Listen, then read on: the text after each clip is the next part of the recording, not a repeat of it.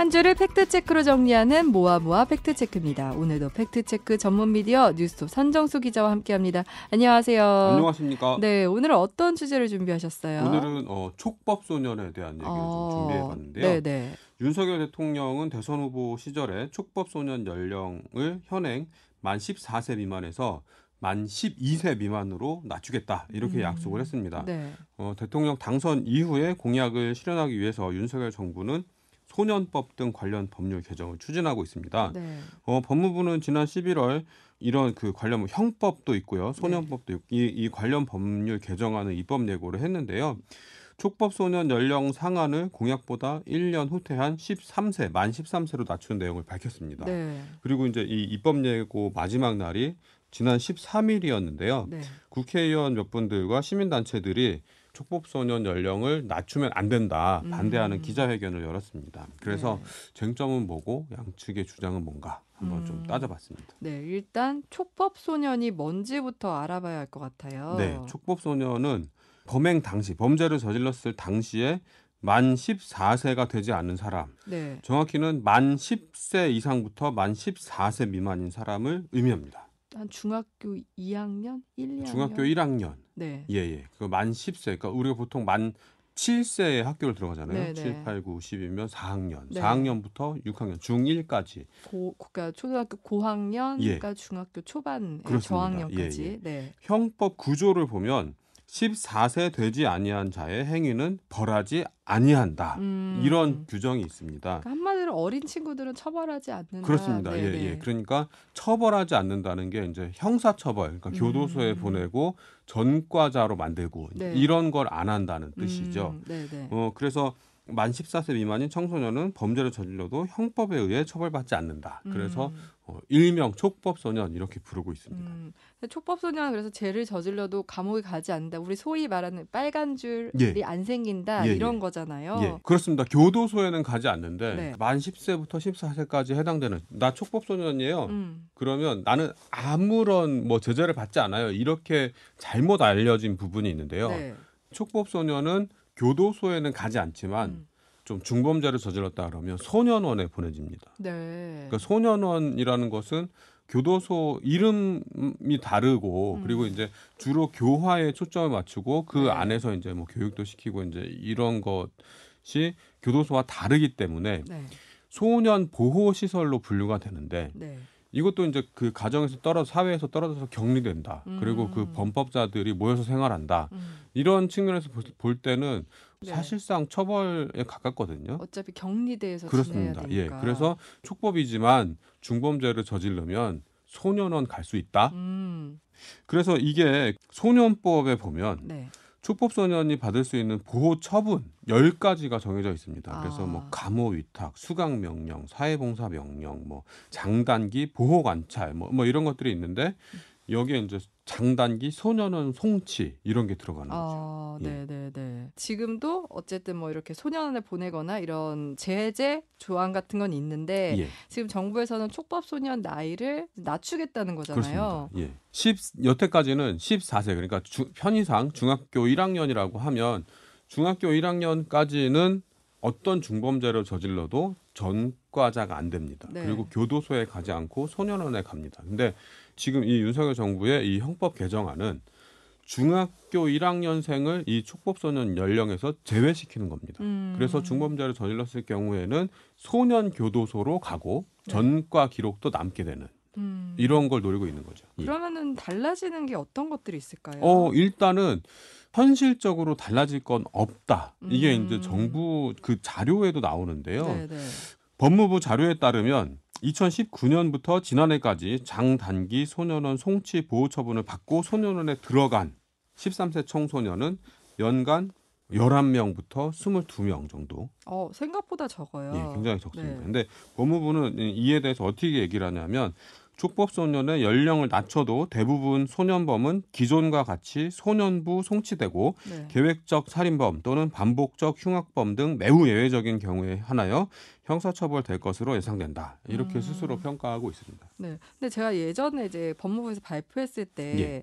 그러니까 그때 13세로 낮춘 이유가 그러니까 예. 13세 비율이 꽤 높다 이렇게 발표했던 걸로 기억하는데. 그렇습니다. 그러니까 이 촉법 소년 만 10세부터 14세까지의 이 촉법 소년의 보호 처분 사건 중에서 네. 70% 정도가 중학교 1학년 만 14세다. 음. 이렇게 얘기를 하고 있거든요. 네, 네. 왜냐하면 이게 갑자기 확 크잖아요, 아이들이. 그 중학생들하고 초등학생, 초등학교 음. 고학년들하고 이제 몸집의 차이도 있고. 사춘기를 겪죠. 예, 예, 예. 그래서 이만 13세, 만 14세 지금 지금 중학생, 중학교 1학년생들이 범죄 유혹에 빠지지 않게 하기 위해서 음. 어, 범죄를 저지르면 강력한 처벌을 받게 된다. 이런 메시지를 주려고 이렇게 음. 개정을 하는 것 같습니다. 네. 예. 근데 윤석열 대통령뿐 아니라 사실 이제 윤석열 대통령 공약을 냈을 때 여론도 좀 호의적이었고 또 예. 이재명 그때 대선 후보도 촉법소년 연령 하향을 공약으로 내세우긴 했었잖아요. 그렇습니다. 이게 그 한동안 그 어린이들, 아동, 청소년의 범죄들이 굉장히 많이 보도가 된 적이 있었습니다. 그리고 한 사건에서 나 촉법인데 어쩔래 이런 그러니까 식으로 악용을 예, 하는 예, 예. 거잖아요. 그러니까 네. 그 어린이들, 청소년들이 촉법 소년은 별다른 제재를 받지 않는다는 걸 알고 이걸 악용한다 이런 식으로 비난 여론이 굉장히 들끓었거든요. 네. 그렇기 때문에 이 배선을 앞두고 어, 윤석열 후보도 공약을 했지만 이재명 후보도 촉법소년 연령을 하향하겠다 음. 이런 식으로 공약을 냈었습니다. 네. 예. 근데 지금 이제 반대하는 목소리도 나오고 있, 있다면서요. 네, 그렇습니다. 더불어민주당 권인숙 의원, 기본소득당 용해인 의원, 무소속 윤미향 의원 등 국회의원과 시민사회단체 및 어, 학회 15곳이 이런 정부의 대책이 아무런 실효성도 정당성도 없다. 음. 그리고 소년 사법의 목적에 맞는 국가의 제대로 된 의무 이행을 촉구한다. 이러면서 이제 반대를 했는데요. 어떻게 보면 다수 정치인들이 찬성하는 입장 속에서 소수 의견 내는 건 내는 예, 거잖아요. 그렇습니다. 뭐 지금 거대 야당 음. 그리고 집권당의 두 대표들이 대통령과 야당 대표의 공약으로 이제 추진이 되고 있는데 국회의원 몇 분들은 이제 반기를 들은 음, 거예요. 네, 네. 이분들의 주장은 촉법소년 범죄에 대한 제대로 된 통계가 없다. 그리고 소년범죄 종합대책이 아동 청소년 권리를 침해할 우려가 크다. 네. 그리고 정확한 통계와 인프라 구축이 선행돼야 된다. 음. 이런 주장을 하고 있습니다. 네. 근데 실제로 통계가 없어요. 왜냐면은 법무부에서 발표할 때도 뭔가 그때 근거를 댔던 것 같은데. 예, 그 당시 자료를 보면 네. 이 그래프들이 많이 있고요. 통계를 많이 인용을 하는데요. 네, 네. 좀 하나하나 좀 따져 보면 음. 정부는 이렇게 얘기를 합니다. 전체 소년 인구가 감소 추세에 있음에도 촉법 소년 범죄는 매년 증가하는 추세다. 음, 네, 네. 이러면서 이제 통계를 내는데 네. 어, 2017년부터 촉법 소년 사건 접수 현황 자료를 인용을 합니다. 음. 그래서 2017년부터 매년 증가하는 추세다. 이렇게 주장을 하는데요. 네. 제가 관련 자료를 좀 뒤져봤습니다. 어. 그랬더니 2012년에는 13,339건이었어요. 촉법소년 네. 소년 보호 사건 네. 접수 건수. 네. 이게 쭉 줄어듭니다. 네. 2016년까지 계속 매년 줄어들어서 7,030건까지 줄어드는데요. 아. 그리고 그 다음에 다시 또 늘어납니다. 그래서 아, 그 완만한? V자를 그리는 네. 쭉 줄어들었다가 최근 5년 동안은 다시 이렇게 늘어나는 추세거든요. 네. 근데 법무부의 주장대로 매년 늘어났다 이렇게 보려면 최근 5년 동안은 매년 늘어났다 이렇게 음. 얘기를 한다면 뭐 수긍할 수 있는데 근데 어느 시점부터 2012년 계속 늘어나고 있습니다 이렇게 얘기하는 건 좀 말이 안 됩니다. 음, 그러니까 2012년부터 2016년까지는 오히려 한 절반 수준으로 예, 떨어졌다가 그렇습니다. 다시 2021년까지는 계속 이렇게 늘어나는 건데. 예, 그래서 완만한 V자 형태로 이렇게 줄을 줄다가 이렇게 다시 근데 늘어나는. 그럼 그 10년 사이 뭐 법이 예. 바뀌거나 뭐 아니면 접수하는데 뭐 이 기준이 낮아지던가 뭐 뭐 그런 건 예, 없습니다. 그런 거 없는데 예, 그런 건 그런 변화가- 없는데도 그 패턴이 변화가 네. 있는 거죠. 음. 그랬다면 정부는 왜 2016년까지는 소년 사건이 줄어들고 그 이후에 다시 늘어나는가?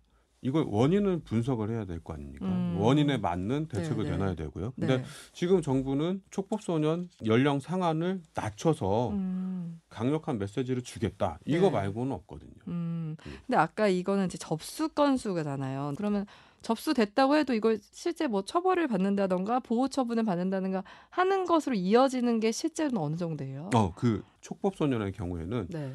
유죄와 이제 그 같은 개념이 보호 처분을 내린다 는 음. 거거든요. 네, 그래서 네. 실제로 이 접수된 사건이 보호 처분으로 이어진 통계를 보면 비슷한 추이를 나타냅니다. 그래서 2012년부터 2016년까지는 쭉 내려가다가 다시 3천 명대에서 쭉 등락을 하다가 2020년, 21년에 늘어납니다. 4천 명대로. 네. 그래서 이것도 역시 이제 2012년부터 보면 완만한 V자 형태를 그리고 있습니다. 아, 그럼 예. 어떻게 보면 법무부가 조금 촉법 연령 하향하기 위해서 좀 유리한 부분만 따서 좀 그렇습니다. 인용했다고 예, 예. 또볼 수 있는 그러니까 건가요? 법무부에서는 촉법 연령을 하향하기 위해서는 네. 뭔가 좀 통계로 근거를 보여주고 싶은데 그 입맛에 맞는 구간을 찾아낸 거죠. 그게 음. 최근 5년이었고. 근데 음. 범위를 10년, 뭐 더 20년 이렇게 늘리면 그렇게 급격하게 늘어나는 것 같지 않은데 왜냐하면 그 10년 전에 네. 이미 2021년 수준으로 많이 있었거든요. 네, 이런 예. 상황에서 청소년 단체 활동가가 굉장히 의미심장한 얘기를 했다고요. 예, 난다 청소년 인권 운동 연대라는 데가 있습니다.